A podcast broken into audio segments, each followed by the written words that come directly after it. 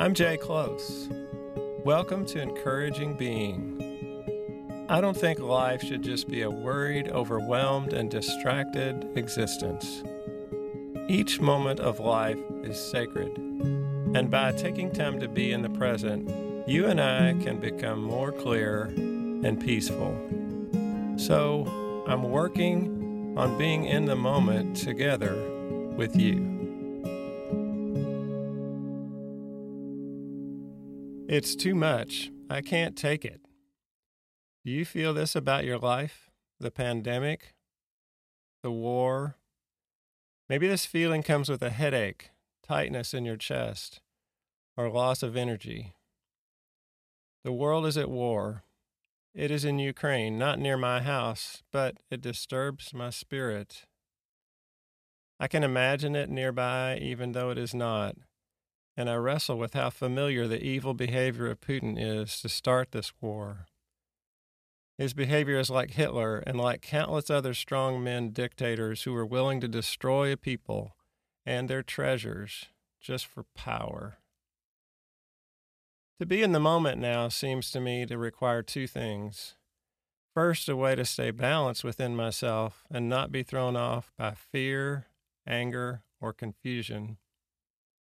And second, a way to really see the news, make sense of it, and respond however I can to help. For the Ukrainians, this is life and death for themselves and their country. That is not the case for us, so no matter how upset we might be about it, we are a step removed. But it adds to the simmering cauldron of tensions in the world.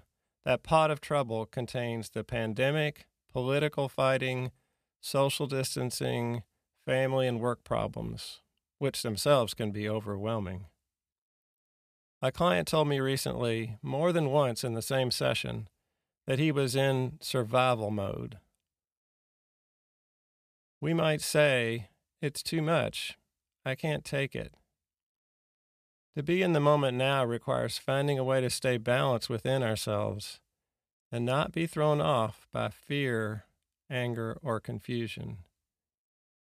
And I need to see life as it is, make sense of it, and respond however best I can. Making time to just be calm, pray, and consider Scripture. Those things can help you keep balanced in this upsetting time. We are one step removed, despite the images of war that stream right into our homes and our minds from the news. If we obsess on the news, that is just one more way to give in to zoning out or repressing our feelings. Remember, while it is terrible, you will help yourself and others if you keep a healthy perspective. I was telling a friend recently about being upset about the war, but needing to not let it overwhelm me. She said, It sounds like you need a way to be positively engaged. And that is what I want to be positively engaged. I can perhaps give money and hold a place of peace within myself. A chef who has organized the feeding Ukrainians in the country and thousands of refugees outside said, It doesn't make sense. The war, the deaths of children and mothers, the young men going off to fight. But feeding people, that makes sense. He didn't spend his time on anger, but is putting his efforts into what he can do to feed hungry people. Let's take some time right now for peace. Get your body into a comfortable position. Notice any tension you feel in your head, shoulders, chest, back, abdomen, hips, legs or feet. Let your mind scan through your body from head to toe. Relax anything that is tense as best you can. Whenever you have pains or tense places that just won't go away, you can relax what is around that place. Now, with your imagination, picture a place where you're held by a lover, a friend, or even God. Imagine whatever you can feel that seems real to you. Don't try to force it. You might wrap your own arms around your belly to add to the feeling of being held. You can hug yourself.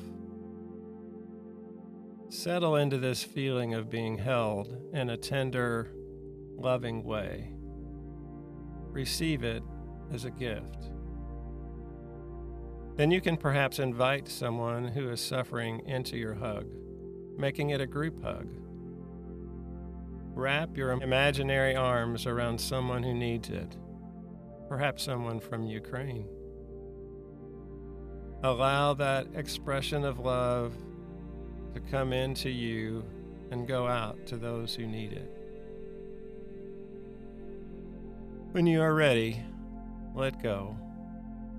Step out of this hug and yet carry it as an empowering memory. You can remember it for yourself and for others who need it. Perhaps the exercise we just did felt weird to you, or maybe it inspired you. Micah 6 8 says, He has shown you, O mortal, what is good. And what does the Lord require of you? To act justly, and to love mercy, and to walk humbly with your God. What in these words stand out to you? What in this verse comforts you? What challenges you? Again, Micah 6 8 says, He has shown you, O mortal, what is good. And what does the Lord require of you? To act justly, and to love mercy, and to walk humbly with your God. How can you be positively engaged? You may give money, or you may take other actions. I pray you will not be thrown off by fear, anger, or confusion but find a place of peace in your heart.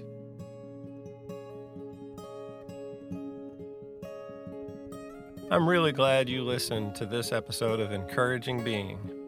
I can support you best if you listen regularly because being in the moment takes practice. Subscribe wherever you get your podcasts and tell somebody you care about to listen in. To learn more, check out encouragingbeing.com.